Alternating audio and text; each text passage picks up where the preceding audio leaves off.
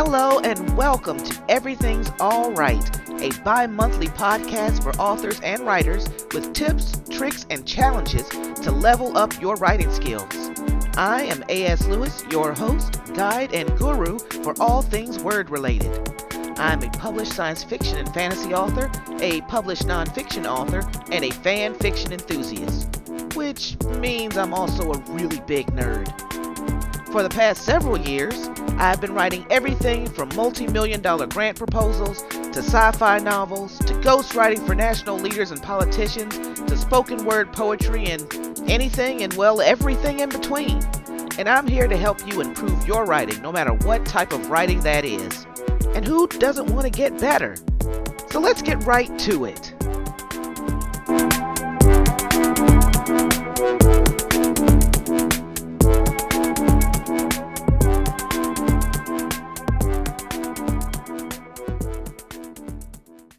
Hello again. I'm your host, A.S. Lewis, author of Cries of the Chosen, first in the Team G series. That's Team G, the top secret espionage assault missions group. Wow, now isn't that a mouthful? It was such a cool acronym when I first created it. Anywho, this is episode one of Everything's All Right, a podcast for writers looking to practice, sharpen, and expand their skills. Today's topic of discussion is it's written all over your face, otherwise known as show, don't tell. If you've ever written anything remotely like fiction or following a story, then you've likely heard the admonishment to show, don't tell. So, what is show, don't tell, and what does it really mean? Well, Show Don't Tell is a writing technique which encourages writers to relay a character's emotions through sensory description rather than blunt affirmations. The reasoning behind the technique is rooted in the belief that it is more immersive and rewarding for readers if they remain in the moment with the character. Now, I'm going to use a quote here, and it's an overused quote, but it's also so very good at making its point that, you know, it kind of makes the rounds. Anyway, I'm going to use it. Anton Chekhov is attributed with saying, Don't tell me the moon is shining, show me the glint of light on broken glass. Wasn't that gorgeous? But what did dear old Anton mean by that? Well, Let's look at an example. Hundreds of swimmers are killed during high tide in the sapphire pools of Init 6.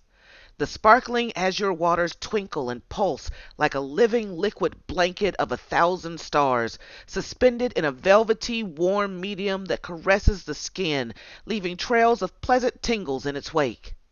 But the beautiful waters hold a deadly secret in their cerulean depths. The firefly lights that make the waves dance in dazzling brilliance are also the same non sentient beings that quietly condemn star dazed swimmers to a watery tomb.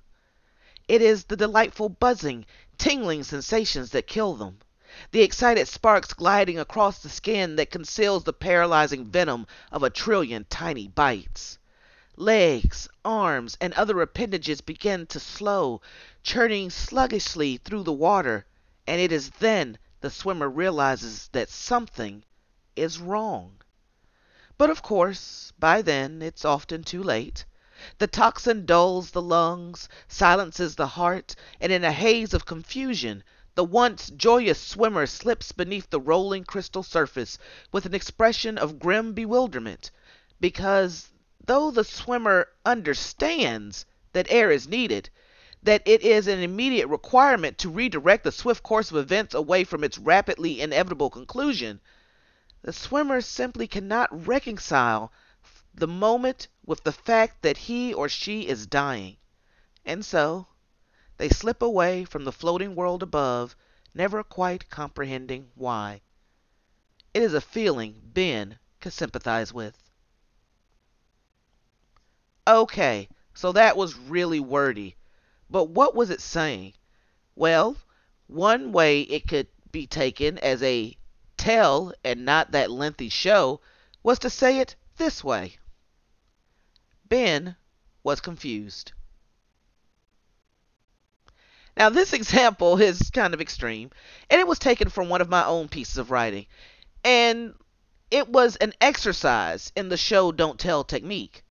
I could have easily just have said Ben was confused, but the story of the swimmers, in my humble opinion, paints a much more vivid picture and gives the state of confusion an emotional depth and nuance that the simple statement just can't convey.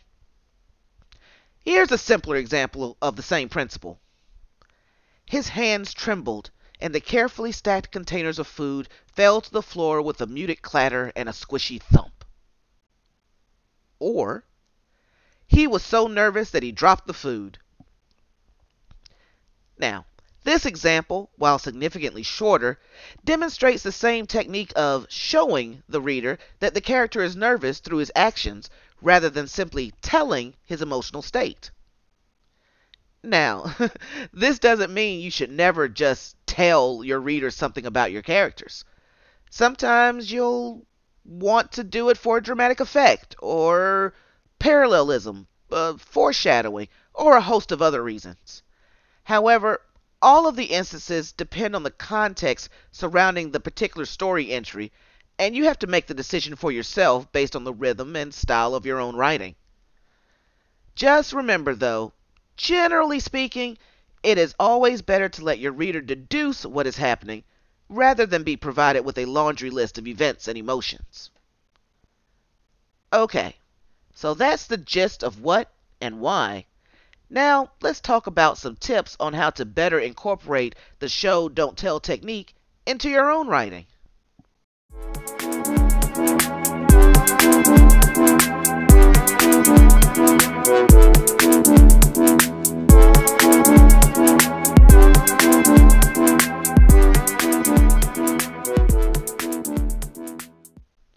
Tips and tricks.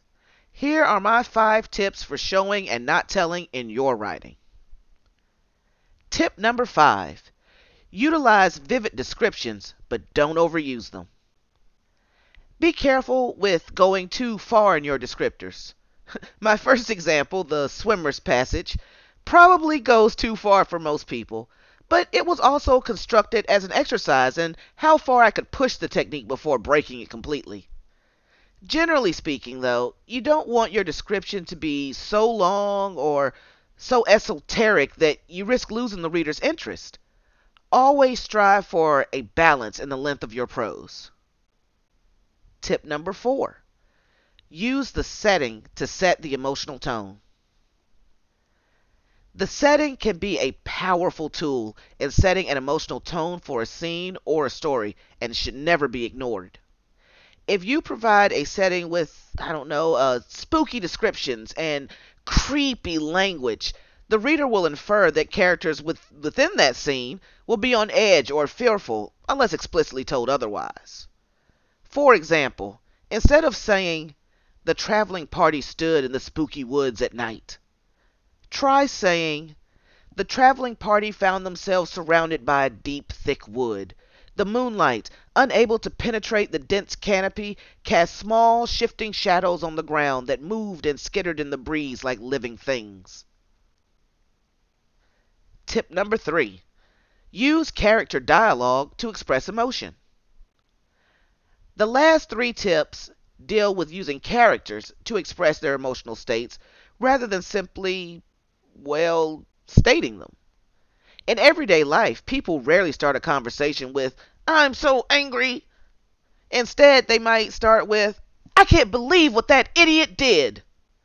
Well, you know when you hear that person, they're obviously angry, but they didn't have to explicitly tell you. You want to accomplish the same in your writing so it feels more real and immersive to the reader.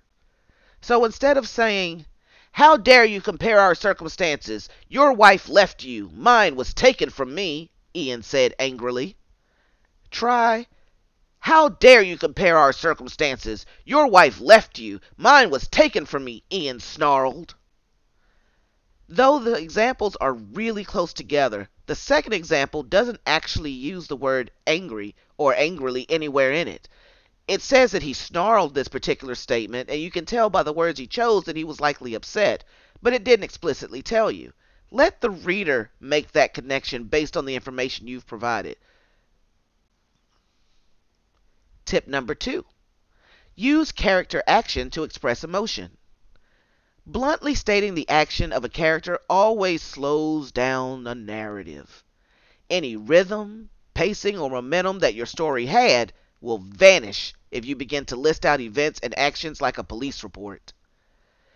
So instead of saying something like, James walked to his front door.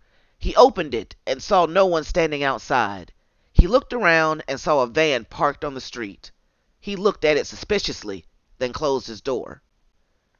Try to evoke the mood through the story, the character's actions. For example, slowly James made his way to his front door, ducking ever so slightly that his head wouldn't be seen in the small windows above the peephole. He unlocked the door, carefully pulling it open a few inches to glance outside. He saw no one standing or walking nearby, but he did notice a van parked across the street. The van had no markings or logos, and its windows were all tinted a deep, impenetrable black. The hair on the back of James's neck stood up, and a stone of disquiet settled low in his belly as he slowly closed the door. Here, we're presenting the same actions in the same sequence of events, but we're taking the time to actually describe what's happening rather than simply listing each action one after the other. The slower approach and the descriptions allow the reader to experience the same thing James is experiencing. We don't have to put a name to it because we all know what some of those feelings are. We've all approached that front door trying not to be seen by whoever it is on the other side because we don't want company or we don't want to deal with who's on the other side of that door. So walk your reader through the same events with the character, and they'll feel the same as the character does. Tip number one use character body language to express emotion. This tip, while last, is certainly not least. A character's nonverbal cues are excellent vehicles for conveying a character's emotional state. Think about it. When your friend enters the room, her face pulled into a huge toothy grin while she hops in place makes you deduce that she is likely excited about something. She didn't have to tell you this with her words. Her body language did the speaking for her. Strive to let your characters do the same, and I guarantee you will be rewarded. Instead of saying something like, Toya sat down frustrated, you could write something that says, Toya sat down in a slump, her shoulders curled forward, her head lowered in her hands. We never mentioned the word frustrated in that example, but her posture, her body language tells you that something is amiss. She could be frustrated or sad or depressed, and you would follow that up with more of the scene, whether that's dialogue or just further context. But the point is, we are showing you through her body language and her posture that she's feeling this particular emotion rather than simply saying she's frustrated. So, we've talked about it. We've explored examples, and now we have a handful of tips and tricks at our disposal. Now, let's put our pens where our words are and put what we've learned into practice. Here is your bi weekly Wordsmith Challenge.